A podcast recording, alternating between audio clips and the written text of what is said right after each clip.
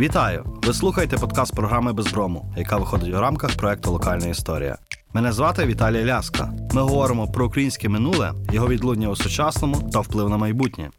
Гість цього випуску Дмитро Гордієнко, кандидат історичних наук, старший науковий співробітник Інституту української археографії та джерелознавства. Досліджує історію середньовічної України та Європи. Є автором понад 250 наукових публікацій в Україні та за кордоном, зокрема про русько-візантійські відносини.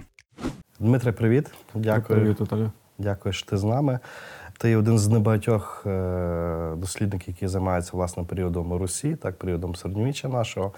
І будемо сьогодні з тобою говорити про ці такі, начебто, темні віки нашої історії, але які освітлені і різними джерелами, і різними взаємовпливами. Русі Візантія тема, яка бентежить, яка хвилює багатьох.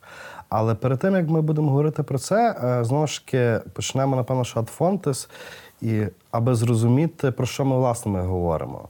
І питання термінології. Бо знову ж таки люди чують давня Русь, Київська Русь, е, Україна Русь, просто Русь. Е, Яке з цих окреслень тобі пасує найбільше? Найбільше те, що я, власне, запроваджую це середньовічна Україна. Е, чому? Чому середньовічна Україна, не скажімо, давня Русь нова Русь? Там? Бо якщо давня Русь, тоді має бути нова Русь. Ну, за аналогією. Якщо коли ми говоримо давня Греція, то є нова Греція. Давня Франція, то є нова Франція. Київська Русь, Київська Русь абсолютно імперський конструкт, створений Карамзіним який власне брав ці столиці Київ, Володимир, там, Москва, Петербург і так далі. Відповідно, перший період був Київський, це Київська Русь. Але якщо ми візьмемо от пласт української історії доби середньовіччя, то Київ не завжди був головним містом. Він на початку був головним містом, потім Чернігів був майже завжди самостійним, Галич був майже завжди самостійним, потім навіть перетягнув першість. Володимир ми бачимо, наскільки він відігравав потужну роль. Переяслав він, хоча й був пов'язаний з Києвом, але все рівно він не київський. Відповідно, от Київська Русь вже теж не грає. Є ще термін от княжа доба вживається, та, але княжа доба це захоплює і литовський період, і так далі. І все рівно буде випадати раннє середньовічне, тоді випадає. Тобто ці от не грають це одне. Друге, якщо беремо взагалі от руський конструкт русів, то це тільки один конструкт, і ми тоді маємо говорити, якщо йти саме від джерела, тобто від тих політичних утворень, які утворили руси оці, як я їх називаю, навіть дисертації писав про це прямо, що банд формування русів, які прийшли, тут становили свою владу і так далі, брали податки, не завжди чемні податки. Але навіть в русах тут є різниця. В русах ми теж трішки заплутаємось, бо одне діло утворення русів або в Скандинавії, в Нормані, які пізніше всіх об'єднали під один загальний такий знаменник, це які були північні. І з нами вони поєдналися приблизно за моїми дослідженнями середині 10 століття. і найцікавіше не так, як написано в літописі, а таки Київ підкорив у цих північних. Я не кажу новгородських. Бо те, що був Новгород, мені здається, все ж таки він виникає наприкінці 10 століття тут Ладога. Але чому саме Київ підпорядкував? Дуже проста логіка. Ми маємо в джерелах, що в не усіх, що в Новгороді, в візантійських саме, що в Новгороді сидів сидів син Ігоря. Святослав, в наших джерелах про це взагалі ніде жодної згадки немає, що син Ігоря. А якщо син Ігоря, батько садить сина де? Не в своєму стольному граді, а в підкореному місті. Тобто тут теж буде плутаниця буде. І лише от дуже короткий період у цієї єдності влади Русі буде десь за Володимира, але навіть за Володимира, якщо ми беремо, от, наприклад, Володимир ліквідує останню династію. Ми знаємо Тура, ми знаємо того ж Рогвалада, тобто є. За Ольги ми ще знаємо Мала Древлянського є. За Олега ми бачимо, що він воює з уличами. Там невідомо, хто такий претич, то остаточно невідомо. Ну, Чому не знані хорватські князі, хорватські, хорватські князі так само. Потім Свинель себе веде абсолютно незалежним конунгом. Навіть от теж смішна ситуація. Він покидає свого сюзерена та на Хортиці, йде пішки, той гине там, і Свинель за це нічого немає. Тобто це теж такий конгломерат, тобто воно теж повністю не грає. Єдине, про що можна говорити, от в цій конструкції середньовічної України, як про руське політичне утворення. От про це ми можемо говорити. От. Але знову ж таки, буде Галичина все рівно буде випадати. Чому буде випадати? Бо коли Ростиславичі приходять, ну вони ж приходять не на пусте місто, вони захоплюють уже гради. Та? Коли ми не бачимо про те, що тут якась була скандинавська встановлена влада. От. Тобто є вже місцевий горизонталь є. Є місцева суспільна горизонталь і вертикаль місцева є. Більш того, теж за моїми дослідженнями, те, що ми називаємо Руська Правда, я пропоную альтернативну назву Київська Правда. Чому? Новгородці просять дай Ярослава, дай нам руську правду. Далі беремо сюжети з протистояння Ярослава і Святополка, і русів Святополка в Києві. Тобто руси це лише Київ. От. І вони, от аналогія абсолютно з магдебурзькими грамотами, щоб зрозуміти, що вони просять. Дай нам руську правду, тобто київську. Що, про що говорить ця київська правда? Про те, що був ряд, був договір, писаний договір. Тобто скандинави сюди прийшли, ці руси, бандюки прийшли. От, і вони вклали договір з місцевою елітою. Тобто тут вже існували якісь протидержавні утворення не руські. Відповідно, якщо вони існували, то а ми говоримо лише про русів, тоді маємо починати з русів. А насправді все значно складніше. І середньовічна Україна, по-перше, це лягає в контекст загальноєвропейського підходу методологічного до власної історії, бо це наша давня історія. Він значно ширше. Це і руське князівство, це і степ. Ми сюди захоплюємо, бо в українському етногенезі роль половців, печенігів. Ну чому ми всі чорняві? Та? От, знову ж таки, не, світлі слов'яни. І усі ці берендеї, клубоки і так далі, які десь асимілювались, десь ще якось. Тобто була надзвичайно складна ситуація етнографічна. І вони випадають з нашої історії. І виходить, що у нас південь України починається історія, коли туди Катерина II прийшла, там, приєднала і так далі, бо це ніби не українська історія. А контакти, от ми беремо по археології, те, що ми можемо прослідкувати, навіть по писемних джерелах частково можемо про- прослідкувати, вони говорять про те, що контакти були надзвичайно активні, жваві на всій території. Олександр Домбровський, діаспорний історик, про це і писав, що навіть уже в античній добі ці контакти були надзвичайно широкі.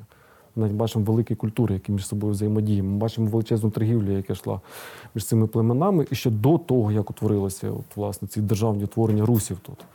Тому, як на мене, от, і тим більше особливо зараз, варто говорити саме про середньовічну Україну. Ще один нюанс: є такий термін русистика, та? і він у нас, як на мене, теж спотворений. Бо з точки зору української науки, європейська русистика це все, що стосується Росії. Да, Росія привласнила цей термін, да, це ми знаємо, що вона це ім'я забрала, все. Але от зараз змагатися з іменем, як на мене, це вже просто даремне витрачання часу. І оцей термін Україна-Русь, який теж намагаються інколи подавати як альтернативний. Але якщо ми згадаємо, чому Барвінський бере термін Україна-Русь, це Барвінський депутат Віденського сейму, і він бере як кальку це двоєдиної монархії Австро-Угорської. Позаяк тоді Галичина себе мислила саме Руссю, і Франко про це пише. В нас на Русі, там в Україні. І русини, і рутени. Так. Так, і як зробити цю цілість окреслити? Барвінський, в нього є модель. Да, тут Русь, там Україна, але ми все одне єдине, єдиний народ. І їх поєднують простим дефісом. І в 907 році Грушевський в третьому перевиданні свого четвертого тому історії України Русі він вже прямо в вступі пише про те, що ми маємо відмовитися вже від цього рутенства, від України Русі. Ми маємо повністю перейти до української історії, говорити про Україну і на всі періоди. Пізніше Лисяк Рудницький це напише, що ми на всіх періодів можемо вживати Україна, бо Україна це ж не лише держава, це й країна. І те, що ми вже маємо і в літописах, це згадки України, плюс те, що ми маємо грецький, латинський переклади, де вживається орбіс або хора на позначення країни. Тобто, це звичайно саме звичайна саме назва будь-якого слов'янського народу. І ми маємо пишатися тим, що ми, українці, впродовж тисячі років, але таки зберегли оцю саму назву. Там у словенців воно крайне частково збереглося, лише частково. А от ми єдині, хто зберіг не ту назву, яку нам насадили, панівний етнос, а та, яка сама назва наша. І навіть якщо ми беремо по тому, що малося під руська земля, але ж вона руська. Ну ж таки, вона в літописах, в джерелах іде як прикметник. Тобто, як у Закарпенком Карен, чия земля Каличина, так чия земля Руська. От, а Русь це власне збірне поняття на поняття війська, і то не всього війська. Бо теж, якщо ми бачимо там розстановку сил, то на правому фланзі поставили киян посередині Русь. То тоді хто такі кияни? Або в Руській правді в деяких списках, де перелік вільних категорій населення, мечник, слов'янин, рус. Тобто, знову ж таки, а славянин тоді хто, да, а мечник тоді хто, якщо рус виділяється. Тобто це лише одна група, одна група, і лише пізніше вона переходить на позначення території, то лише в Галичині. І В Галичині, здається, за Володимира Володимировича Ну, Русь так, вважалася таким чужим, чужим тілом для інвазії. Так, так. А пізніше, вже ще пізніше, вже за Казимира, це йде навіть на позначення руської віри. Але в, в руську віру входять і руму- румуни, волохи. Тобто всі православні є руської віри. От там, от якщо взяти перелік по його документах, по листах і так далі, то під руською вірою абсолютно всі православні це руська віра. Тоді що виходить, що і румуни, всі молдавани, всі це Руси? Русь? От, ні. Тобто це складний термін, і як на мене, гратися от зараз, там перетягувати ковдру нема сенсу. Є просто сенс говорити про середньовічну Україну. Так буде правильніше. Ми тоді можемо говорити. От я пишу про те, що десь із 6 століття приблизно починати українське середньовіччя, і воно дійсно входить. Ми виходимо якраз на європейську історію, входимо в цей час. Ми, власне, по періодизації ще поговоримо, але я не можу не спитатися тебе про нормандську і антинормандську теорії. Теорії, які дуже заполітизовані, і от у нас в мене такі м, дихотомія є, бо з одного боку. Дослідники зараз більшість дослідників так говорять про нормандську теорію, але більшість, зокрема, людей е, з українського суспільства, не істориків, не хочуть чути про нормандську теорію і говорять, що ми тут слов'яни, це все норманізм, не треба нам його. Так, це, це заполітизоване питання. От, е, мене навіть е, хтось там з колег, я не пам'ятаю, назвав чи норманістом, чи антинорманістом, я от не знаю, бо це все ж таки 19 століття, це боротьба. От.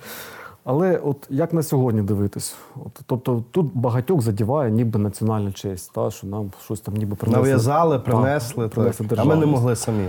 Але от я завжди кажу, що ми абсолютно типова європейська країна. От якщо брати Європу, не середземноморський простір, навіть середземноморська, ми типова країна. В чомусь ми краще виграємо, в чомусь ми програємо, так і в норманізмі. Нормани на 10 століття встановлюють владу не тільки на 10 століття, не лише в Україні. І то в Україні, як я сказав, навіть договір був. І не лише в Україні договір був. Беремо Нормандію Франції. Договір був, був. Їм видають цілу територію. Ось вам територія, тільки не трогайте, заселяйте. Є Нормандія. Для британців нормандське завоювання є болісним питанням, бо це завоювання. Не тому, що це нормани, що Вільгельм завойовник походив там в далекому коліні з норманів, але це завоювання. В той же час вже сучасна Англія вона веде свою історію від нормандського завоювання. І донька Гаральда, який загинув битві з Вільгельмом завойовником, стала дружиною Володимира Мономаха нашого. А зять Ярослава Мудрого загинув перед цим в битві з тим же Гаральдом. Тобто така сімейна потасовка, де от Англія, де ж Скандинавія до України, це от така велика сімейна тусня. Та? Донька київського князя Володимира Агата стала королевою англійською. Вийшла за Едуарда Вигнанця. Тобто це от теж. І Нормані ми маємо скрізь. Це Середземне море, Нормандське королівство. Вони воюють в Греції, воюють, і половина грецьких власне держав королівств будуть нормандські. Ми їх маємо в Німеччині, нормандські марки маємо, до речі, руську теж маємо. І я на сьогодні переконаний, що Баварський горов згадує саме німецьку руську марку, не українську Русь. От чому знову ж таки Русь, вона значно ширше поняття. От тому для всієї Європи нормани відіграли на 10 століття дійсно ключову роль. Йшов політогенез. В Україні вони відіграли не ключову роль, але одну із ролей. І саме ту з ролей, що вони стали однією зі складових у цієї правлячої еліти. Якщо ми візьмемо Київ, який найкраще відомий по джерелах, то от нормани це складають насамперед військову еліту, але вони не є монополістами в ній. Постійно є Тисяцький, який представляє громаду місцеве, як я так кажу, місцеве самоврядування, є Віче, є перший Київський майдан, 1068 рік. Тобто у нас традиція майданів вже тисячу років, вона з Києва йде. Тобто є все рівно князь змушений рахуватися з місцевою елітою. І нормани не є основним. І якщо в Україні нормани приходять і вони тут вкладають договір, тут кілька причин. Перше, що є ця вертикалі горизонтальна, вже соціальна. Друга, в Україні немає того елементу миттєвості нападу, який був в Європі. Якщо посені нормани могли спокійно піднятися до Парижа, пограбувати Париж і швидко вийти в море і втікти, то тут по Дніпру вони не могли піднятися так швидко, тому що є пороги Дніпровські. І вони все рівно будуть перетинати, і цей ефект несподіванки він буде руйнуватися. І вони тут укладають договір. І безпреділу такого от, е, нормандського ми тут не бачимо. Власне, єдине, де от загадкова ситуація з цими древлянами, От, чому там по другий раз данину ведуть. І то ми бачимо, що як реагують древляни на порушення Києвом договору. Якщо другий раз князь прийшов, ну його Вбиває і все. розірвали на деревах і все нормально. От, а зараз в Києві є вулиця Древлянська. Я так жартую, що, мабуть, це кияни спокутують знищення і От, тому я би сказав, не перебільшував би роль і Норманів в нас в Україні, от, але й не принижував, бо все ж таки, от Нормани, що вони зробили? Нормани нам стимулювали економічну активність. Бо до цього торгівля з Константинополем, думаю, була. Але не на таку широку стезю, як уже її поставили нормани. Їх сюди прийшло дуже небагато. За моїми дослідженнями, чоловік 50. Тобто це маленька група, до зубів озброєна, підкорила там десь 2 мільйони населення всього на Дніпрянщині. Тобто, ну, взагалі горська людей, та, таких от гопників тогочасних, але добре озброєних і так далі. Нащо з ними воювати? Дивіться, якщо ми візьмемо Візантію того часу, вони воліють воювати чужими руками. Тобто їм легше найняти когось, хай воюють, а ми будемо своїм займатися. Так і тут приблизно. І вони навіть в Києві тверджуються не одразу. За моїми дослідженнями, Чернігів десь приблизно на 50-100 років старіше, ніж Київ, як от скандинавський такий от центр тут. На півночі, от в Ладогу, якщо взяти, там дійсно нормани вони формують державність. От, але я ж кажу, що їхня державність починає з нами десь пов'язуватись не раніше, як середина X століття. Вони були орієнтовані дійсно на волзький шлях, на торгівлю з Багдадом, і там основним був товар цієї торгівлі хутра і раби. У нас теж раби відігравали, але не стільки. От, і другий такий був напрямок, де вони відіграли ключову роль, але це вже не, не тільки нормани, а це і, на жаль, українці. Це от, власне творення, зародження російської державності. Це такі от конкистадори, які пішли на північний схід, коли вже тут е, не доставало рабів, коли Константинопольський ринок не давав того прибутку. Ресурсна зона закінчилася. Так, так. І вони виходять, Багдад, все ж таки там раби були дорожчі в 3-4 рази, ніж в Константинополі. А де тут їх брати? Якщо вже тут христи... ну, християнізація, хай вона йде повільно, хай вона поверхова, але це вже свої люди, які платять податки, де вже є договір з цими, де вже немає лісових людей, яких можна ловити віддавати в рабство. А там є мокша, от, чи там давні росіяни, от, їх можна вільно ловити в будь-якій кількості і так далі. От Там вони дійсно, там вони утворюють буквально державу абсолютно. Тобто там ми не маємо навіть жодних натяків на якісь горизонтальні взагалі соціальні зв'язки. Там всі зв'язки, які утворюються, вони повністю йдуть по вертикалі від князя. Ну або ж від цього Там князя жодних потестарних структур не було. фактично. Абсолютно нічого не було. Тобто там це дійсно принесено, дійсно підкорене, все. А тут от, ну, воює з уличами, та? Або приходить, що ми маємо в літописі? Олег запитує, кому дань платите? Там, Хазарам, будете мені платити. Ну, пригадаємо 90-ті роки, та хто парасольку тримає, тепер я буду. Тобто, фактично, для нас, от, слов'ян, українців, нічого не змінилось. Навпаки, от є той, хто гарантує безпеку. Да, за це треба заплатити податком, але він регламентований, він не є безмежним. Тобто це взаємовигідно. І головне, що є це горизонтальні зв'язки, бо ми їх далі бачимо.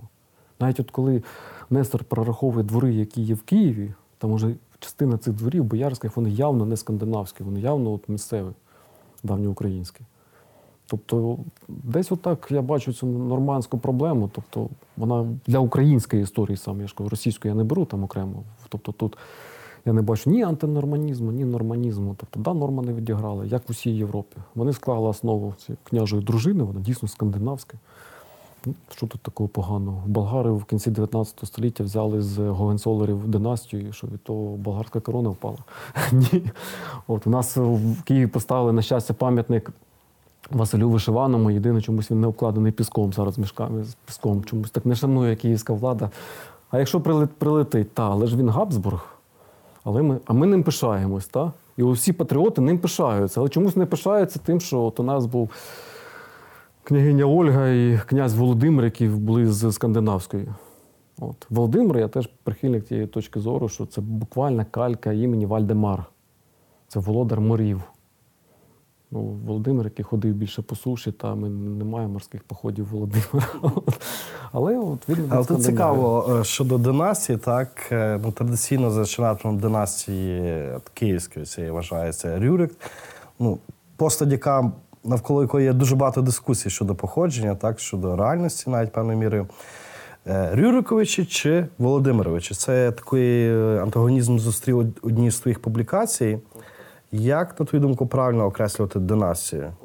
Та якщо ти згадав мою публікацію, я одразу пошлюсь на свої висновки, та, до яких я там прийшов правильно Володимирович. Та.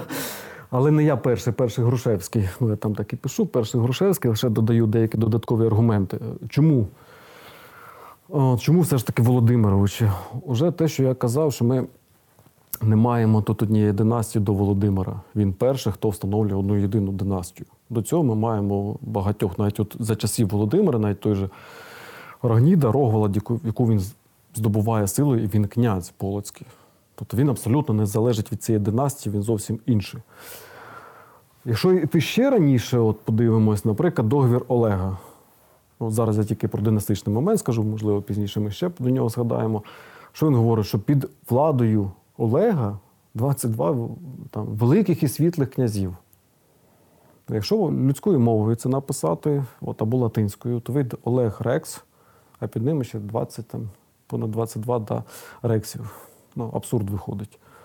Просто візантійський бланк договору, типовий договір, він передбачав володаря, його тут немає. І тоді беруть київського, якось його виділяють і пишуть, що під ним такі самі, тільки вони під ним. Тобто ми маємо абсолютно незалежних. Тож от є дилема велика Олег Ігор, вони ведуть самостійну політику. Далі Свинельд веде, Лот веде самостійну політику. Люд, цей Св- Свинельдич, веде самостійну політику. Тобто ми маємо багато таких от місцевих династій, тобто канунгів, які не пов'язані між собою.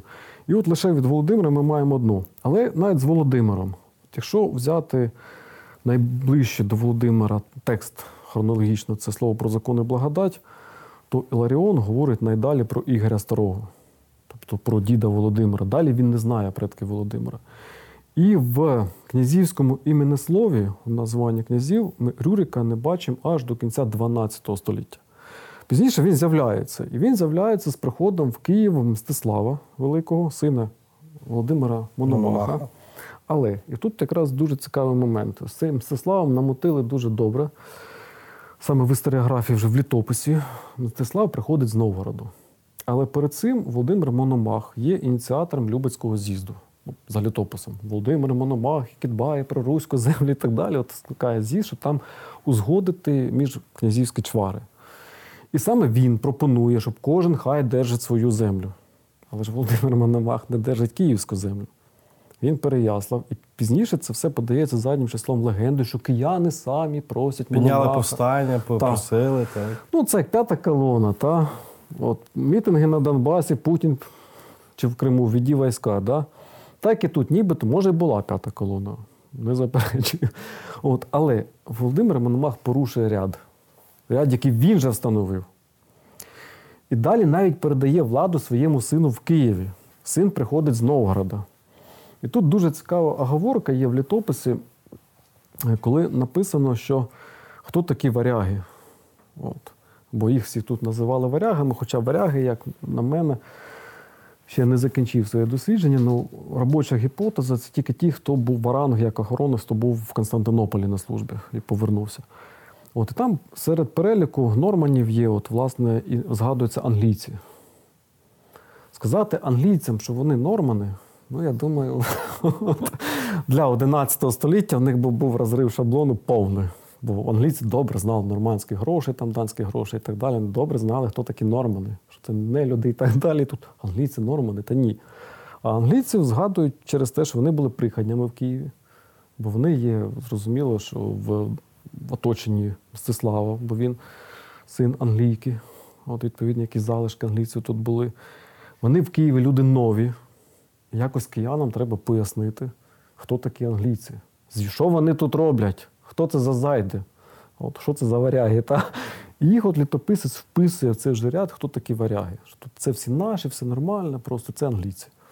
От і ця от мовка проговорює про те, що півночі. І отут якраз з'являється легенда за Мстислава пояснити, що чому легітимність приходу з Новгорода в Київ. Боже, Рюрик, от, може він не був в Новгороді, тут не знаю. От. що нібито його син Ігор, і ця довга легенда натягнута, що У шкільних підручниках та тримає його на руках, биває Скольда Діра, каже, що вони неправдиві володарі і так далі, що, мовляв, тільки Ігор правдивий. От. Потім чомусь сам править, коли вже Ігор нібито виріс. Плюс Ігор живе до такої старості, а син Святослав ще маленький, відповідно, кидає підозри на княгиню Ольгу, чи це його син, чи, не, чи сусіда. От, бо ну, якщо він 882 рік за літописом, там маленький, ну хай йому там було 5 років, та. А в 40-му у нього син народжується, то ну, йому вже було далеко за 50.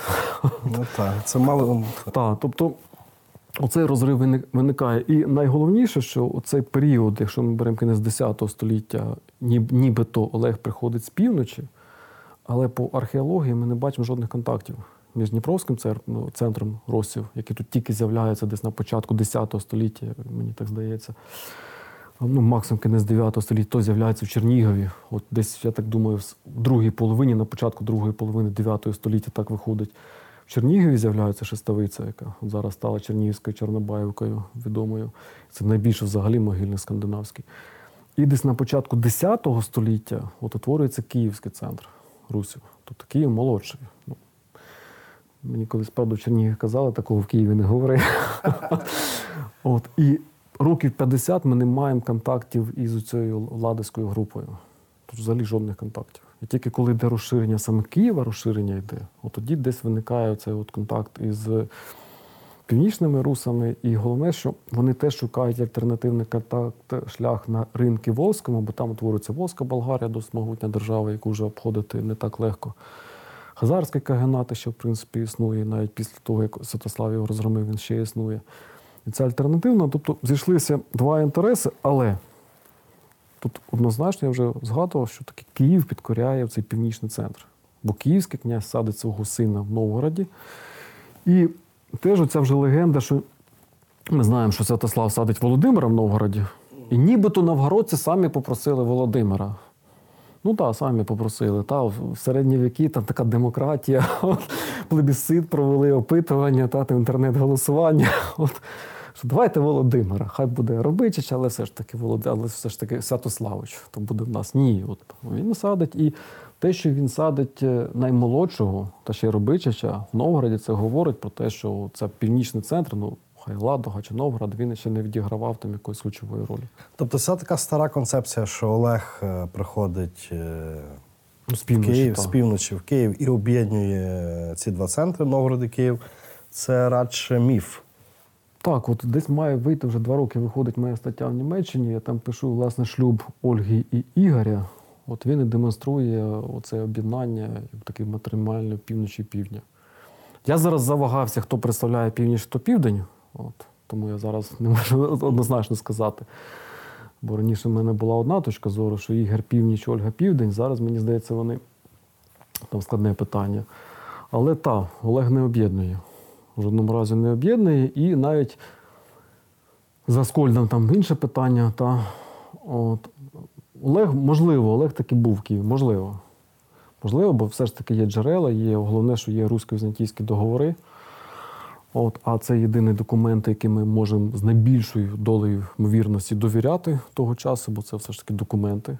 Вони є тут. Це єдине на саме на початок 10 століття. Пізніше з'являться тексти Костянтина Порфирогенета, які ми теж можемо довіряти, бо вони все ж таки віддалені. Це зовнішній погляд. От, і вже в договорах є Олег, є Київ. Там хай ми можемо сперечатися з приводу Переяслава, там був, не був. Є дискусії. От, ну, більшість вважають, що не було. Що таки він виник пізніше, хоча ну, складне питання. Тут не буду я це входити питання, був чи він чи не був. От, але Київ вже є.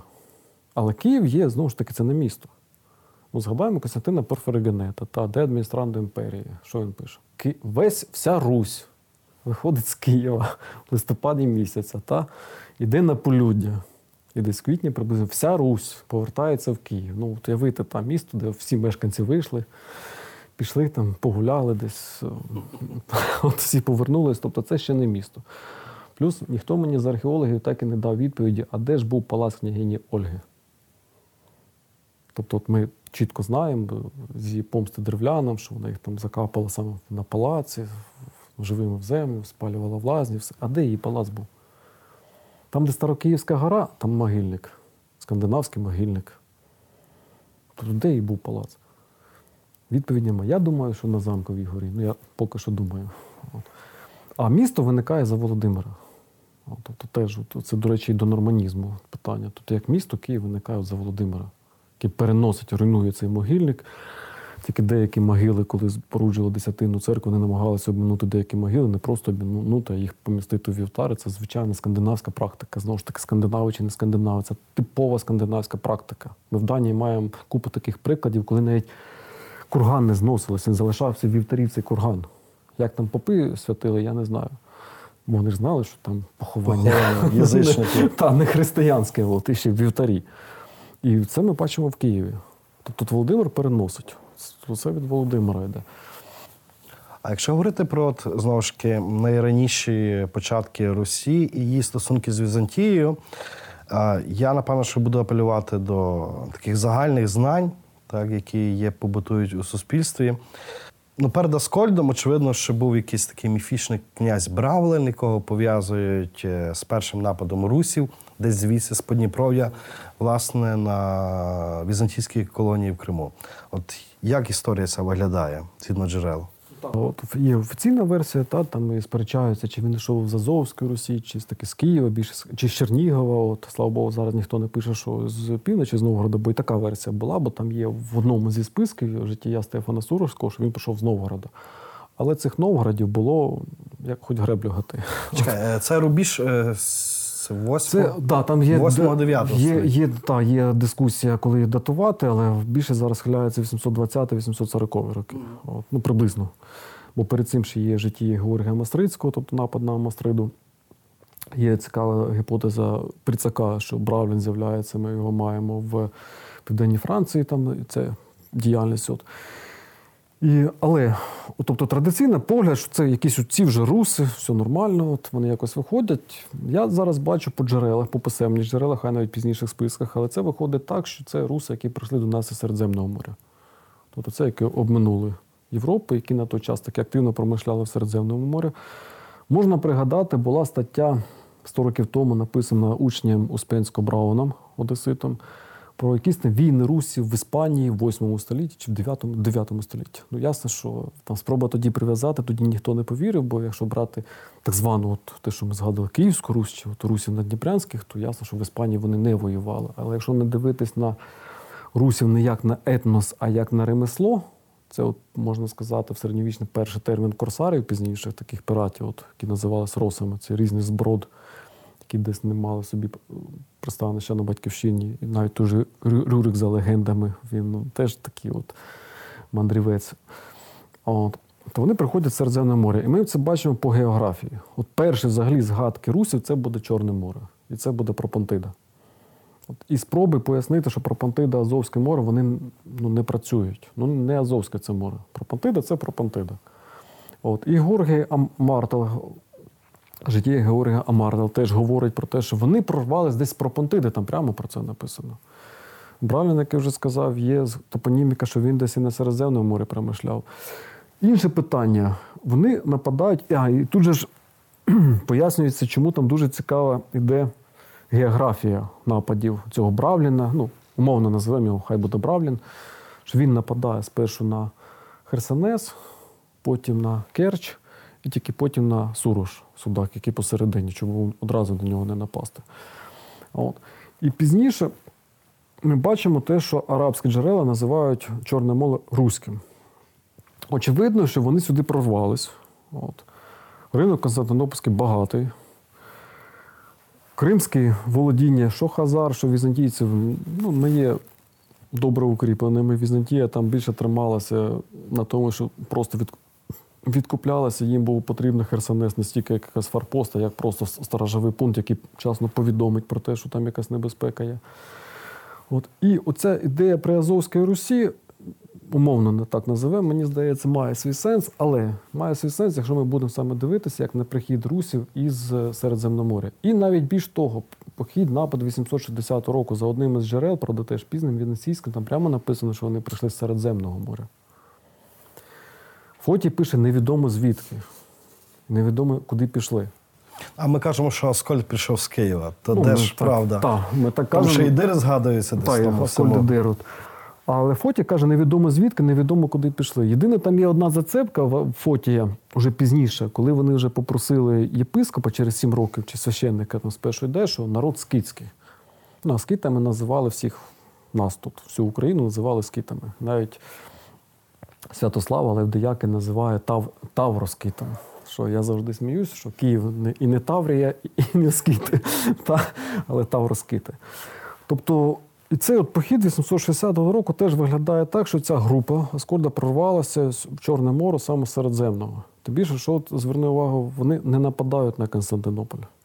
Вони нагнали страху, щось там поруйнували околиці, пограбували. Тобто, очевидно, їх не так багато теж. І далі вони кудись зникають. Очевидно, що вони зникають теж або сюди в Приазов'ї, або, можливо, і по Дніпру, десь тут починають. Аскольда, з Аскольдом є єдина загадка з Аскольдом є, саме з Аскольдом, не в цим нападом, а Аскольдом, те, що в Києві була могила Аскольда і могила Дира. Тобто зрозуміло, що очевидно, там є велика ймовірність, що там був похований якийсь вітязь Аскольд, а там Дир. Але якщо ми візьмемо шестовицю, там таких у нас дуже багато. Але цих ми знаємо по іменах. Ну, в Чернігові ще знаємо князя Чорного, теж такого напівлегендарного. І все. От. Якщо от брати по Аскольду.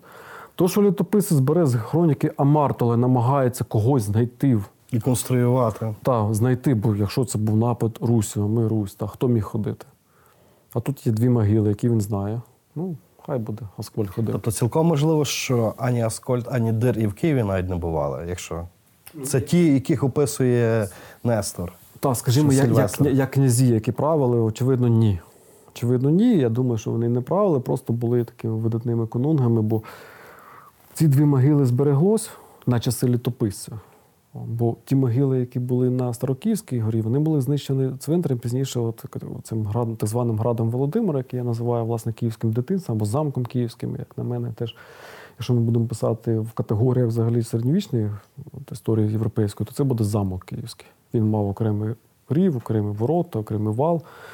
Бо, на, бо пишуть град Володимира. Навіщо град в граді? А якщо замок, це нормально. Тобто там всі могили знищені. Там же теж були якісь імена. Чому вони не ходили? Та? Тобто є тільки дві могили, які вже на часи ну, умовного Нестора, бо теж Нестор тільки в одному списку. Числиться як Нестор літописець. Це, пізній список, Островський список, той, який ми знаємо як Хлібніковський, але правильніше називати Островський, ну, за українською назвою. Це 16 століття аж буде, де він назвав. Ну, умовний Нестор, от коли він жив, він називає, що це він знає ці дві могили, бо вони ще є. От друга тут загадка, от е, Ігор Шевченко запропонував, що можливо, дійсно він хрестився, тому що церква Ілії в Києві є, а це улюблений святий Василя І. Ну, але ж не за Василя І напад був, а за Михайла III. Потім, що таке улюблений святий? Є патрон небесний, та? Це, це зрозуміло. От, тобто тут теж важко натягується. Навіть отут є дискусія, бо коли намагаються сказати, що Ольма, 16 століття джерело, поставив церкву Святого Миколи нам в Аскольдовій горі, тому Аскольд був Миколай. От і так далі. Ігор Шевченко пише, що Ілії. Давайте розберемося. А чому ж тоді Дір не хрестився? Да, там же була церква Святої Ірини стояла. Це, звичайно, теж практика християнізації простору, коли на поганських якихось сакральних елементах ставлять християнські пам'ятки, тим, тим самим десакралізують старий текст і надають його нового звучання сакрального вже в християнській символіці. Тобто тут не, це не означає, що Аскольд хрестився. Плюс я завжди кажу, що такий аргумент проти хрещення Аскольда, бо майже ж хочуть і церкву поставити Аскольда. От. Припустимо, він хрестився, припустимо. От. Він охрестився, все добре. Але похований він як язичник. Ольга чітко написано в літописі, що вона заповідає, коли вона помирає. Не сипати наді мною могилу, поховати мене по-християнськи. А тут маємо курган поганський. Тобто він похований як поганин. Тобто, навіть якщо він хрестився, і ми це з данських джерел знаємо, скандинавських, що дуже багато варяг норманів хрестилося, потім покидали свою віру, хрестились по п'ять разів, бо отримали дарунки через хрещення. Тобто, навіть якщо. Але от це єдина прив'язка, яка саме Аскольда може назвати. Але оці руси 860 року напали ну не з Києва. Відповідно, не було жодного договору. Саме з київськими, бо теж були такі концепції, що ніби Олег повторяє договір Олега, відраховували хронологію від Аскольда, чому Олег пішов. Та не тому він пішов, що Аскольд. От, і відповідно, не вбивав Олега Аскольда. Тож, може, і вбивав, може ні. От. Але цей аргумент, що Ігор справжній, Аскольд не справжній, ні. Тим більше те, що Дугаш пропонує, що це останній Київич, теж ні, Аскольд явно теж скандинав, саме ім'я скандинавське, от, а не слов'янське, Києвичі. От, тобто теж історія дуже мутна, і головне, що по хронології не попадає. Ну, а цей 882 рік. Олег разом з Ігорем прибув. Чи ми знову ж таки тут? Ну, Теж це єдина дата, да, вона є в літописі, та вона хрестоматійна, коли Олег там завоював Київ, Русі, вона є так, в тестах з історії, та що 882 рік. Це теж дата просто розрахована заднім числом. Її немає. І знову ж таки, він не прийшов з півночі. Я думаю, він не прийшов з Ігорем на руках. Це однозначно. Олег, те, що ми знаємо з джерел літописів, діє як абсолютно самостійний конунг, як головний конунг, але не єдиний. Чому він стає головний в поході на Константинополь? Теж дуже просто, якщо глянемо на мапу, Київ це місце, де сходяться три шляхи водних: Чернігівський по Десні, Прип'ятський і Дніпровський. Тобто зрозуміло, і Київ контролює ці всі три. Бо є форпост, який має е, забезпечити безпеку, плюс є Київ перевіз, сухопутний перевіз, або це брід через Дніпро. І зрозуміло, що Київський стає керівником головним на час походу. А далі виникає вже друга зворотній ефект, дуже цікавий, коли візантійці, беручи, вписуючи в типовий візантійський договір, це ще наш писав Лавровський, Харківський, про якого чомусь всі забули. Він перше це написав, що це був типовий візантійський договір міждержавний, а тут держави нема. Як писати? І вони тоді вписують, що Олег є головним і вже по договору. А далі йде дуже цікавий момент, от в чому, власне, скандинави зіграли, але через візантійські руки, не напряму. Коли, чому як іде держава Генез навколо Києва? В 907-11 рік, 11 році, там написано, що найм візантійську армію. Вони мають пред'явити печатку київського князя. В 944 році договори вже грамоту київського князя. І от коли особливо грамоту пред'явить, тут уже весь найм з усіх оцих територій, а руси ж плодились, їх збільшувалось, але він весь починає залежати від кого? Від київського князя.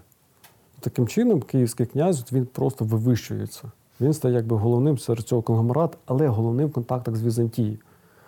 Але завдяки саме тому, що візантійці не бачили іншої форми договору, а без договору вони не могли допустити на свої ринки, тим більше найм візантійську армію. е, Робили київського князя. Так, робили властивим. київського князя таким чином головним, і він так починає потихеньку вивищуватись. От, і очевидно, десь за Святослава, от лише за Святослава, Чернігів був підкорений Києву, не раніше. Так що це навіть легенда, що він там підкорив Олег, підкорив сіверян, я думаю, теж легенда. Бо Олег править в Києві і не більше. За межі Києва він не виходить. Тобто він Е, А що Олег забув в Константинополі? Ми маємо літописні два походи. Це 7 рік і 911 12 рік, так? Ну, а 11 ну, так, так. Е, Ось перший похід взагалі легендарний щит на ворота Константинополя і все інше. От наскільки тут знову ж таки е, все правда і все як пише Я думаю, два походи точно не було. Та? Очевидно, був один похід. 907 там був прелімінарний договір, і цей, очевидно, похід був не такий грандіозний, як написано в літописах. Бо ніде в візантійських джерелах і не лише в візантійських він взагалі не віднайшов жодного відображення. Тим більше це якраз початок 10 століття, коли Болгарія на піднесенні. Це Болгарія за часів царя Симеона, це здать Болгарії, і ніде не помітно. Очевидно, це була така невелика флотилія, все рівно, якби потуга була. І ідея була саме утвердитись на ринках. Нормани насамперед торгівці. Торгівці воїни одночасно. Їм потрібен був просто ринок. Ринок і Константинопольський ринок. Найбільший в Європі ринок. Ми Багдад не беремо, бо все ж таки це не Європа. Та? От європейський ринок це Константинопольський, де вони могли отримати власне золото і так далі. Ну, Золото вони так і не отримали, як хотіли, але отримати ті предмети розкоші, цінностей, заради яких вони власне утверджували свою владу. Тобто це суто такий от торговий вихід на ринки. Йому це вдалося. І ми бачимо, що більшість статей вони стосуються саме торгівлі. Тобто це йому вдалося. Чому от, власне, йому потрібен цей збут? Бо він приходить в Київ, ну чи не він там, взагалі їхня суть вся і була це, от, власне, здобуття товару на продаж. Тобто не розвиток тут державності, там, розбудова градів, там, от, культури. Ні, їм треба просто товар. Його тут можна було взяти, саме той товар, який був потрібний на ринках, і йому треба було, щоб їх просто допустили на ринок. Бо Візантія, яка теж всіх боялася, всього боялася, їй теж був потрібен договір. Вона мала бути певна в своїй безпеці. Що ці купці, які приїжджають з півночі, які озброєні до зубів, там вже ми знаємо, що зазначено, що заходити по 50 чоловік без зброї.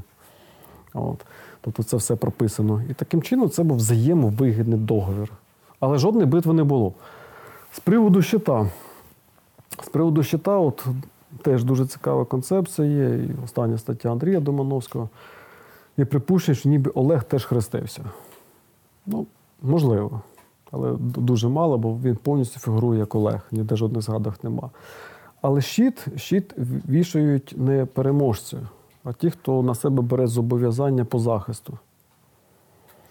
Тобто я сумніваюся, що він таки хрестився, от навіть там Але пішов на службу. по- так? та, але в обмін на привілегії торгові він на себе взяв зобов'язання, захист Візантії і таким чином щит, бо щит це символ захисту, а не нападу.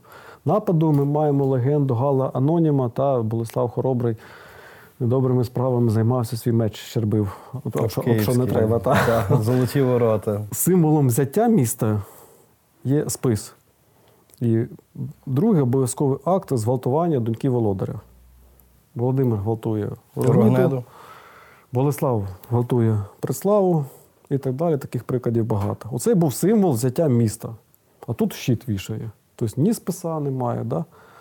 Бо спис це фалічний символ, і він береться мур міста як жіночі недоторканності. Тут немає ні списа, ні меча, є щит. Тобто зрозуміло, що очевидно, що це була саме та частинка договору з боку Олега, зобов'язання, які він на себе брав за оці величезні пільги, які йому надавала саме Візантія на торгових ринках. Тим більше саме ім'я Рус візантійці теж не дуже розбиралися ще, хто є хто, хто звідки прийшов. От, бо Рус вже вони знали, що такі є бандюки, що це просто бандюки. От, і відповідно, щоб якщо вони стають культурними, чому б ні. З Ігорем складніше. З Ігорем складніше і не в 944-му, а в 941 році. От чому він поперся та, і ще пробував там якийсь шум робити. От, і дуже невдало. І плюс, коли його флот зазнав поразку, він рівно Грецький вогонь. Так. та він далі розоряє і Пропонтиду, там і з- по Флагонію розоряє. Тобто там ми бачимо військові дії, а вже до 944 року він укладає договори. Тобто, тобто Олег, як на мене, був дійсно розумнішим, і те, що навіть в художній літературі Ігор подається як такий трішки ну, недоумкуватий.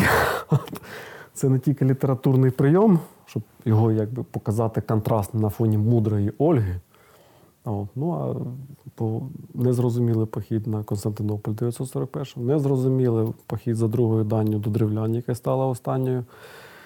І взагалі, от його якихось київських діянь теж ми, ми не бачимо. От, от Олег тут якраз те, що він мудрий, віщий, от він тут і проходить.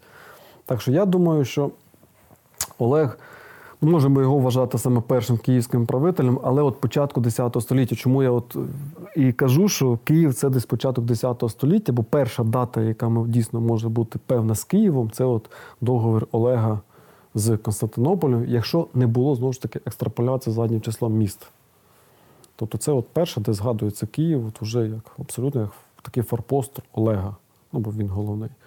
Тобто це початок 10 століття. А якщо порівняти договори Олега і Ігоря, так, і була якась динаміка стосунків Була. з Візантією? Була динаміка, не дуже велика, але була. От там є певні зміни, і вони стосуваються знову ж таки торгівлі. І в договорі Ігоря не згадується безмитна торгівля. Це раз. Друге, в договорі Ігоря згадується обмеження вивозу шовку на руки. І третє, такий суттєвий, не згадується лазні, що ну, я думаю, таки ходили, бо візантійцям не терпіли смороду цих варварів. От ми знаємо по візантійських джерелах, да, коли приїжджали навіть єпископи з Західної Європи, той же Ліготпран, від них страшенно смерділо. Та? Ну, Візантійські носи були не звиклі до людського поту. От. Та, тобто я таки думаю, що власні їх таки допускали і далі. От. І е, ще один був суттєвий нюанс в динаміці це те, що якраз заміняється в найму візантійську армію печатка на грамоту. Про що це говорить? Ну і присяга, що з'являється, присяга вже християнська Русь. От, е, є точка зору, що нібито і далі була безмитна торгівля. Я так не думаю. Все ж таки, що вона була і далі безмитна. Візантія мала переслідувати свої цілі. Якщо в 911 року вона дійсно зазначено, що безмитна торгівля, в 944 це не зазначено, очевидно, ми то бралися за загальним правилом. От. Все рівно русам нема куди альтернативи, куди вести свій товар, саме цим придніпровським. А їх вже розросталося, їх побільшало, і товару збільшилось. Тобто ринок на наш товар він був в Константинополі найбільшим. Тут на місцях попиту на цей товар теж немає, плюс немає грошової економіки. Плюс тут немає сенсу міняти хутор на хутор чи рабинь на рабинь. Та от, хіба там вистроїти в ряди, де краще. Але вони все рівно всі їхні. Тобто єдиний ринок це Константинополь. От. І вони все рівно їх туди везли навіть при сплаті податку. Тобто, в цьому плані, я думаю, що все рівно нам це було вигідно. Бо ми туди везли, але сировину і енергоресурси, на жаль. От з приводу шовку, очевидно, тут було прописано в договорі. Я так не думаю, що за договором 911 року, хоча воно не означено, що їм видавали його безмежно, скільки вони могли купити, а не лише на 50 номісно. Очевидно, виникали конфлікти. Конфлікти виникали на ґрунті того, що цього не було в договорі, а руси вимагали. І з пізніших періодів ми знаємо, що конфлікти в русів були на ринках, що вони там ніколи строїли. І більш того, я вбачаю в тому, що є от один посол, і в нього два копці при ньому. Та? Це от так звані фірми прокладки. Ну, середньовічна та наша давня традиція, коли просто, якщо він не може вивезти більше, ніж на 50 номіс, ну, то він це створює умовно дві фірми прокладки. Тобто я посол мене два копці, нас вже троє, та? Скільки? Отак, ні, отак троє буде, да? Нас уже троє, відповідно, я можу не на 50 місць, а на 150. Тобто значно більше. Да? Таким чином обходять цю заборону. Але ж оце є, оця вертикаль вже є в договорі 911 року. Де і Олег, і де Так, так. інші І князі. от грамота. Грамота була вигідна насамперед київському князю. Найм у Візантії був надзвичайно популярним. Ну, бо це заробітчанство, це теж давня традиція. От. Е, Візантійці теж потребували воїнів, зовнішніх воїнів, бо свій платник податку не відривається, плюс те, що ще писав Фрідріх Великий пізніше, да, якщо він загине, за ним ніхто не буде плакати і так далі. От. Тобто візантійці потребували зовнішнього припливу війська. От, але вони теж потребували гарантій. Гарантій, що це прибули не якісь бандюки, от, що це прибули саме наймане військо. А от київський якраз що отримує київський князь? Київський князь і отримує те, що всі оці угрупування русів, Чернігівське, там, Древлянське, ще якісь там, вони попадають в залежність від київського князя. Тобто, хочеш піти найманцем в Візантію? Треба грамота. Треба, щоб вписав Так, київський грамотно. князь. А щоб він вписав, треба, Підкоритися. Так. Або заплатити. треба заплатити. От, відповідно, Данину. та, все залежить. Київський князь повністю контролює вже цей потік саме найманців Візантію. І у цей момент дуже цікаво теж позитив Норманів, у цих, які контролювали це найманство, порівняно з Західною Європою. У Західній Європі проблему бездомних рицарів цих галатьбів вирішили лише хрестові походи. До цього ми знаємо по хроніках, яке це було страхіття, якщо десь в село чи в містечко заходило загін рицарів безземельних. Це був повний розбій і так далі. А що їм було робити? Право майорату. У нас же не було перенасичення вільних рицарів, бо є альтернатива, завжди вона є. На південь. Та піти на південь візантійську армію, повоювати, вижив добре. Не вижив теж добре. А От. І вона була, і вона якраз давала цю віддушину. І ми це прямо маємо в джерелах. Коли Володимир захоплює Київ 980 року, то він відправляє цей загін норманів одразу в Візантію і дає листа. Ну, в літописі написано, що він попереджає ще імператора. Насправді він дає грамоту, де вони всі перераховані. Ну і, можливо, дійсно був ще супровідний лист, що ти їх одразу там кудись В небезпечні зони відправ. та. От таким чином бачимо, динаміка була. І була на користь, в принципі, нас, українців. От єдине, де було це не користь, що ми таки, я думаю, таки змушені були платити мито. Частину таки ми здавали за мито. Але в нас не було альтернативи. Ремесло ми не розвивали. Західна Європа не потребувала цих товарів, плюс вести товаром, особливо віск, було дуже невигідно з, сухопутом. От. Водою це було легше. Так що така от динаміка прослідковується. А якщо говорити про візит Ольги так, е, до Константинополя, маємо перші дві дати 1946-1957 рік. І маємо загалом такий ореол щодо того візиту мега успішний е, і тому подібне. Ну, не думаю, що мега успішне. Та, от, чому не думаю? З одного боку, ніби успішне, та вона там хрестилася, все гарно. І знаєш, мої дослідження є от, на, на це. Я таки вважаю, що вона хрестилася от, ніч на 18 жовтня в Константинополі. От, А якого року? 957-го пройшла цю 40-денну катехізацію. Там дуже добре лягають ці дві дати: 9 вересня, 18 жовтня, між ними 40 днів. Тобто, спершу вона, очевидно, прийняла оглашення обов'язкове, потім 40 днів її мали навчати вірі. І ми маємо пресвітера Григорія, він там приписаний, при ній завжди стоїть. І потім відбулося хрещення в ніч. Як, як правило, вночі хрестили, і очевидно, що її таки приймала від купелі не імператор, а імператриця, бо обряд хрещення з повним оголенням тіла, тобто мала бути імператриця. От, і пізніше дано цей обід. І тут якраз була завжди дилема, що їй дали інтимний обід на жіночій половині в Генікеї. Мовляв, жінка, все, але жінка-поганка ну, не зайде туди.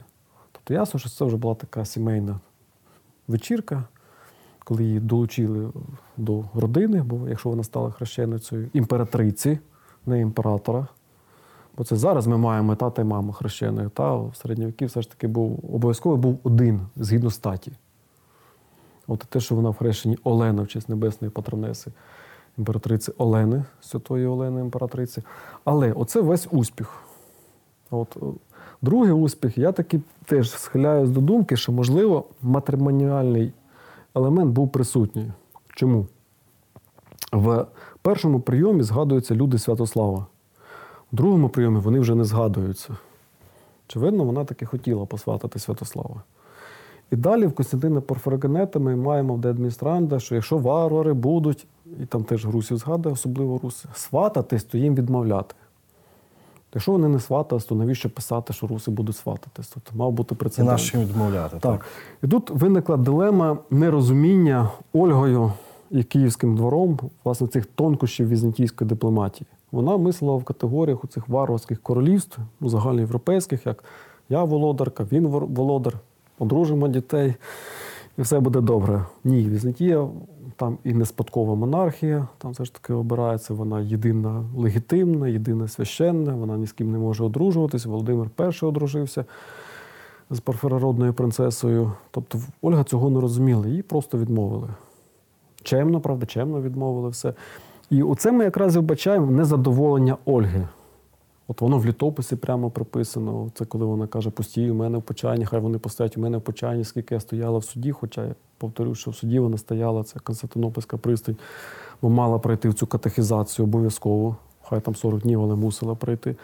От, але от елемент незадоволення є. І оце одразу відправка посольства до Отона.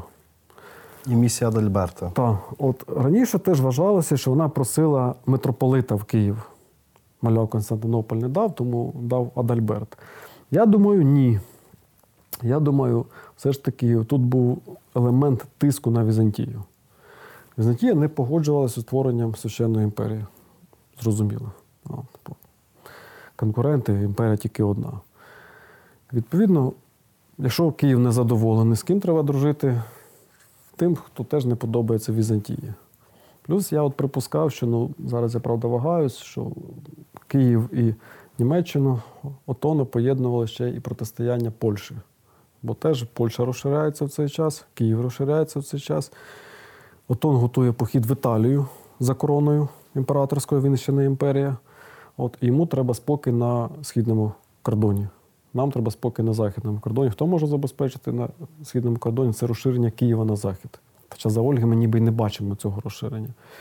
От, але в будь-якому разі питання якось таки полагодили. Але от основне мета ну, не досягнена. Святослав таки одружився. Ну, як одружився з чеською принцесою, потім Малуша була в нього. А Все.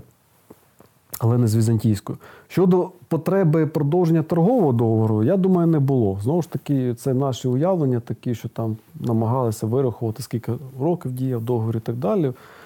Візантія вкладала так звані вічний мир, вічні договори. Ну, це всі середні віки вкладали вічне, яке тривало там одне покоління, тобто не було потреби. Святослав, я думаю, і не їздив, хоча там, пам'ятаємо, згадується його небіж, її небіж, відповідно, який двоюродний брат Святослава. І Святослав був в Києві, і чому Ольга могла безпечно їхати? Ну, це ж теж без прецеденту, сама володарка прибуває в столиці. Та. Бо за спиною стоїть син, дядько зі зброєю. Ясно, що Візантія буде чемна. Але вона чемно відмовить. Вона чемно відмовила. Тобто для нас чим важливим поїздка Ольги в Константинополь? Ну, по-перше, це безпрецедентно київська володарка прибула в Константинополь. Плюс, я думаю, таки не старою бабцею, навіть 57 рік. Думаю, що вона була ще навіть на той час не такою ну, підстаркуватою. Та? От якщо припустимо, припустимо, що коли б там не народився Святослав, я думаю, що трошки раніше, ну і було десь 45 отак років, не більше. Ну, можливо, плюс-мінус. От. Вона з'їздила, засвітила, що вона володарка, засвітилась в джерелах. Нам для образу володарки, для літератури, для культури і так далі. Ольга, мудра Ольга побула в Константинополі. Обдарила самого імператора зі сватанням, хоча він був одружений і так далі. До речі, це теж один з аргументів, що такий якийсь елемент сватовства був, але тільки був, очевидно, з боку Ольги. Бо, ну, Яка мала свого сина за сват. та, чому б літописець писав, що імператор сватався, Маючи дружину. маючи дружину. Та, і Ольга тут. Тут вона перемогла древлян, який сватався. Вона така чесна вдова, яка там вірна Ігорю і так далі. А тут, тут до неї сватаються. Взагалі цей сюжет про сватання от він є. Потім її благословив сам патріарх. Теж немаловажно. Я думаю, що він її хрестив, патріарх, все ж таки володарка. І там є, що він її навчав вірі. Це теж є, ця фраза є. О, теж важливо. І важливо те, що вона вже дійсно перша володарка в Києві, яка абсолютно християнка. І не просто християнка, ми не маємо жодних бунтів проти неї. От вона як прибула в Київ, навіть коли Святослав, літописець пише, що Святослав важмозавши і взяв бразди влади в свої руки. Але ж він постійно в походах, а хто тут править? Ми не маємо намісників. Ми бачимо, що Ольга шле Святослава, коли Київ був оточений, тобто Ольга залишається при владі. Жодних бунтів, жодного спротиву. Тобто християнство тут таки шириться. Дійсно, можливо, такі Володимир став таким дуже лояльним і хрестив саме через те, що він в бабці виховувався. Бабушки це серйозна річ. От. От. І от, власне, як предтеча Володимира. Але Святослав має зовсім іншу політику. Це такий е, типовий конунг, е, норман. І е, знову ж таки в літописі дуже часто так натякається, що Святослав мріяв покинути Київ так, і перенести свій осідок власне на Балкани. От наскільки це Ну, я думаю, що він настільки мріяв покинути Київ, от те, що він ще не бачив Київ як столицю. Ну не тільки він. А те, що я вже казав, що місто, Київ як місто, вже як центр, утвориться лише за Володимира. Для Святослава це лише центр, от, ну, як і для Карла Великого. У нього теж не було як такої столиці, це був тільки цар, то свідок, де він сьогодні є. Деяку твердині, де його склади, там, грубо кажучи, куди йому привозять данину. Святослав хотів перенести в Переяславець ситуативно через те, що йому Калокір привіз там 400 медивницю золота, він його підкупив, щоб напав на Болгарію. І коли він успішно напав, коли він побачив, що Болгарія значно багатша, значно розвинуті, що там не є оце маленька факторія, маленький замок, а велике місто, Преслава. І він чітко ж каже боярам не тому, що я не хочу, щоб мені Київ не мило. Він каже, тому що Переяслав – це центр моєї землі. Він перераховує, що з Чехів йдуть срібло і коні, е, з угорців коні, з Чехів срібло, з Росії раби і так далі. Тобто все стікається до нього туди. От, і вже заднім числом зрозуміло, що літописець, який вже живе через 150 років, він вже має патріотизм місцевий, та, він пише, є що Київ розвинутий. та так. своєї е, чужої землі шукаючи, свою втратиш і так далі. А він просто джетмен удачі. От. Він як типовий канун. І це ще теж говорить, що він не є от одноосібним лідером. Тобто він є лише от очільником цієї дружини, військової частини, який живе своїм життям. По нього посилають, коли Печеніги оточують Київ. Приходить претич і військовою хитрістю, чого нашим журналістам сьогодні не вистачає. Він відганяє загрозу тим, що він просто каже, я тільки передовий загін Святослава. Зі мною десант Святослави Печенігів було достатньо. Тобто, я не думаю, що він взагалі Святослав мав якусь державницьку ідею. От Святослав це саме канун, це саме воїн без жодної ідеї. Це в нього єдина ідея воювати. От він знищує хазарський каганат. Для чого? Він відкрив собі шлях торговий на Каспій? Ні. Печеніги прийшли. Так, він Включив далі. ці території у свою державу? Ні. Тобто всі його походи це от просто походи знищити. А другий Балканський похід. Так само, так само, от чого було вже? Він своє добився. Ну, здавалося, вже другий болгарський, вже принаймні він вже бачив багатство тієї землі, бачив, що це от, там дійсно він може добре жити і так далі. Вже візантійське золото вже було якби зігране. От вже там.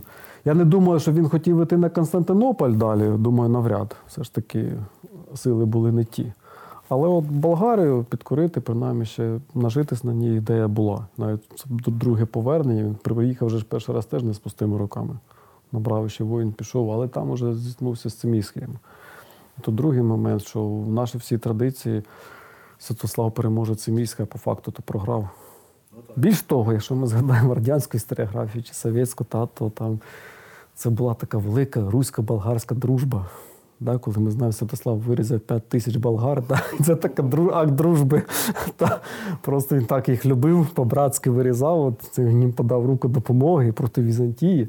Але це в науковій статті так писалося. От, Святослав це просто джетмен удачі, який от, шукав якісь пригоди. Але він типовий канун, як і Олег. Олег просто єдине, що Олег був більшим реалістом. В нього було менше воїнів, значно менше воїнів. Бо Святослав Я це вже використовував максимум з того. та, це друге покоління. Вони вже трішки наплодилися, він вже собі міг більше дозволити. А Олег, от Олег здобув, вклав договір, мав свою данину, мав свій товар. І він був задоволений тим, що він його міг відвозити в Константинополь. Як Візантія використовувала е, степовий фактор, е, тобто кочівників? Ну, зараз ми говоримо печенігів, так, але пізніше і половців. Так, пізніше були полоці. Ну, є от в Костянтина Парвергенета цілий розділ, 29-й, там він про це пише, що якщо ми будемо в дружбі з печенігами, то ніколи Русь не зможе на нас нападати. Тобто Візантія використовувала спершу Русь, поки тут не було, власне, печеніги не заполонили південно-українські степи. Тобто саме того, хто над, з тим треба дружити. Тобто, хто от наступний після теми клімати, з ним треба дружити. То Візантія абсолютно тут суто прагматичний інтерес. І печеніги, з якими вони теж торгували, вони були посередниками, бо ми теж печенігів знаємо, ніби як тільки ті, хто нападає, а по джерелах вони є основними контрагентами торговими Херсонесу. Саме печеніги вони доставляли ті ж хутра, тих же коней, тих же рабів доставляли. От. Тобто в них був свій товар, не було тільки воску і сала, які давали, от, власне, Київ міг надавати. От.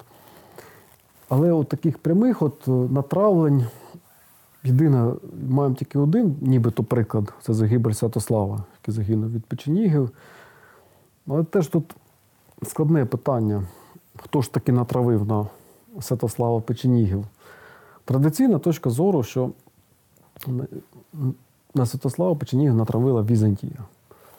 Але є альтернативна погляд, який мені теж більше імпонує, що на Святослава натравили печенів самі ж кияни. От. Е, Чому кияни? Є згадки в джерелах, що не в усіх, правда, що коли Святослав перший раз повертається з першого Балканського походу, то в Києві він робить терор проти християн. І хто в Києві боявся повернення Святослава після поразки від християн, київські християни?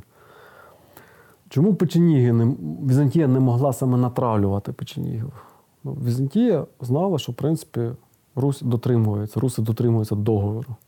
Так було завжди. І Святославу це закидають. Левдіякон закидає, принаймні в своїй хрониці, що його батько порушив договір. І тому його зазнала така кара, що його древляни розірвали. І мовляв, Святослав теж він нагадує, якщо ти будеш порушувати договір, з тобою буде те саме. Їм, в принципі, було це договір Святослава навіть вигідний, якщо він піде з Балкан. Ну, але це єдиний от прецедент, коли Святослав гине на Хортиці, гине через свою жадібність. Знову ж таки, Свинель спокійно пішов по суші, дійшов до Києва, чому Святослав не міг. Ну, джерела подають так, що він не міг покинути все добро. Ну, не міг покинути життям заплатив. Тобто загинув саме, як і був канонгом, воїном, так і загинув. Надалі буде в Візантії велика проблема з печенігами. Дуже велика, от коли, власне, ну, за літописом у нас альтернатив на сьогодні немає. Ярослав їх розгромив. І потім тиснуть на них полоці, вони переселяються в Панонію. Панонію, тиснуть на Візантію. І ця ж дискусія щодо Олексій Комнен, кого ж просив папу проти кого хрестовий похід. Є навіть одна з версій, що таки проти печенігів. Тобто з ними от краще не мати справу. Тій же Візантії тут і краще було б мати справу з сусідками, але я би теж так ну, тут досить таки обережно, бо у нас оцей ступовий фактор в цьому ключі дуже слабо вивчений на сьогодні. Я думаю, що Візантія теж на них дивилася, як на контрагенти, як в цьому регіоні, де їм треба була безпека. Їм треба було, щоб Чорне море воно було внутрішнім морем Візантії. І це, до речі, в договорі 944 року чітко прописано, де русам забороняється зимувати в гирлі Дніпра. Тобто русам забороняється будувати будь-які факторії саме в гирлі Дніпра. І це не тому, що це країна херсонеситів, чи вони там рибу ловлять. Та рибу можна ловити багато де. От, а це саме через те, що Чорне море має залишитись внутрішнім морем, саме через те, що це безпека Константинополя. Тому Якщо говорити про цей період, так до Володимира виглядає на те, що це не були міждержавні відносини, це радше були відносини держави і окремих конунгів, так, які там волею чи локалізації, чи щастя е, побували в Константинополі. Що змінилося е, з Володимиром? ну, з Володимиром вже принаймні Київ, от Київська держава, вона стала легітимною. Це основне, вона стала державою. От тут, теж, бачите, бачиш, велика дискусія, чи була торгівля далі. Але те, що 1036 року приблизно була така сварка, якась на ринку, очевидно, торгівля була. От. Що міняється? Міняється, Київ стає вже не чужим. От. Київ стає своїм, частково своїм. Бо Київ ніколи не входив в Римську імперію, а Візантія, книжна культура, от вона мислила кордоном Римської імперії, що це її територія. Київ тут випадає, але все рівно він стає своїм. Він стає частинкою Константинопольської патріархії. Сюди прибуває візантійський митрополит. Сюди прибувають єпископи теж з Візантії. Я думаю, їх не так і багато було, але все рівно якийсь уже вплив візантійський є. Кількість е, власне, русів і давніх українців, я думаю, вже і слов'ян нас теж в Константинополі збільшується. Там вже ми маємо навіть по джерелах цілі руські квартали.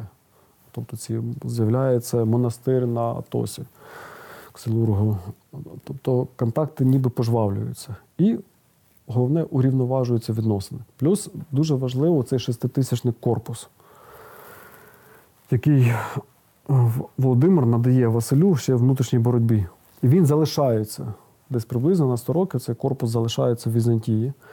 Він постійно поповнюється, він є елітним. Принаймні після знищення Болгарії. До речі, знову ж таки, аргумент, яка нам дружня Болгарія, так, ну, на той час, як ми сприймали це братство славянське, да, коли шеститисячний корпус брав участь в розгромі Болгарії. Більш того, третина здобичі болгарська, це величезна здобич була, що в Візантії навіть збудували додаткове ка- ка- казносховище, щоб помістити це золото. Але третина йде на шеститисячний корпус. Третина на імператора, третина на решту війська. Тобто наскільки потужна участь власне нас, от, наших предків, була в знищенні першого болгарського царства. І цей от корпус він лишається надовго, майже на 100 років. Тут він поповнюється, регулярно поповнюється, тобто вже комплектується якби іноземний легіон візантійський, і комплектується звідси, з Києва. Знову ж таки, київський князь саме займається цим комплектуванням. Тобто в боєздатності Візантії воно скріпло, однозначно скріпло. Плюс поширення культурного впливу. Ці книжки, які до нас прийшли, на жаль, не так багато, це трофеї. Я теж переконаний, це прийшли болгарські трофеї. Візантійцям вони були не потрібні слов'янські книги. Нам вони були потрібні, бо не можна відкрити церкву, якщо ми не маємо набору книг. Євангелія, принаймні Прокос, Псалтир, щоб навіть парафіяльну церкву. Навіть єпископську катедру там треба близько восьми книжок. Чому зверни увагу, дуже повільно відкривається єпископія. Чернігів, Переяслав майже одразу, так? Галич, Володимир через 150 років. Це при тому, що от західноукраїнські землі вони в контакті з християнським світом, але 150 років. І це не тому, що не було християн чи народ не хотів хреститись. Це економічне питання. Будівництво храмів, і книжки. Будівництво книги і, і книжки. Це, це стра- страшно дорого. Це неймовірно дорого. А бюджет князя не такий великий був. Всі церкви, які будуються муровані, всі князі будують. Навіть Києво-Печерський собор, який ми знаємо, Успенський той, що, що написано в літописі, князь Святослав дав в помощ, тобто він від себе дав 100 гривень. Ну, на той час 100 гривень це не сучасно Дуже 100 гривень. Так. Це я, до речі, жартую завжди. Велика хартія вольності в Англії чинний документ. Якщо в нас відновити чинність руської правди, Верховна Рада, Кабінет міністрів розбіжаться на другий день. Бо за вбивство княжого мужа та, штраф 12 гривень. Тобто, якщо чинний документ. І от тут вже йде цей культурний вплив. Принаймні от Київ стає не диким. Хоча по візантійських текстах вони все рівно нас вважають дикими, некультурними і так далі. Але принаймні от для них відбувся такий перепочинок аж на 50 років. Але чому Візантія пішла на цей крок, так? Дозволила одруження Володимира на візантійській принцесі? Так, ну, тут Володимир молодець, вони впирались, не хотіли. От. Ситуація, в якій опинився Василій, другий, була досить таки складна, проти нього одразу два повстання. Варда Фока, Варда Склір. Великі повстання. За ним стояли основні теми. Це малоазійське, і де основне військо було там. Тобто він фактично опинився в ситуації взагалі без війська. Тобто є ніби законним, бо знову ж таки закону про прест- престолу, е, спадок престолу не було. От, тобто є право оспарювати. О, тим більше Фоки це теж давня родина, і Фоки саме допомогли Костянтину VII, дідові Василя II зберегти трон. Тут теж, тобто вони мали це якби моральне право. І в Василя виникає ситуація просто без виходу. Що робити? Треба десь дістати військо. Буквально, скільки там 15 років, трошки більше до цього, Святослав показав, що військо тут є, яке, яке щось може. Плюс, згідно договірів і 911-944 року, київський князь був зобов'язаний на потреби надавати допомогу візантійському імператору. Він, згідно договору, чинного договору, який чинний в Києві теж, він згідно договору звертається в Київ. Київський князь не будемо зараз говорити, наскільки він був жонолюбцем, бо і Тітмар Мерзебурський про це пише і так далі, що він носив там цей венець Венери на поясі, щоб у нього була більша хіть.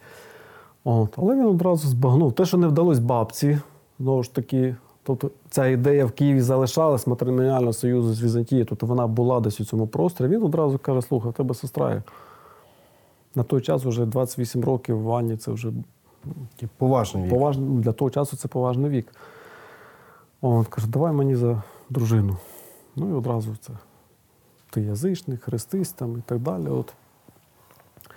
Це, очевидно, таки 988 року таки приймає оглашення, тобто перший крок, як і Ольга, я вже згадував, що 9 на 9 вересня вона таки оглашається. Володимир теж посилає свій корпус, він перемагає при Абідосі узурпаторів, тобто приносить перемогу, і Василь зволікає.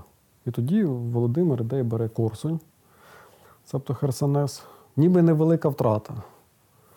От, але ж ми маємо пам'ятати, що в самій Візантії під боком імператора Русі. та київський корпус. Тобто у нього виникає взагалі патова ситуація. Володимир бере Корсунь, тут під боком шеститисячний корпус добре озброєний.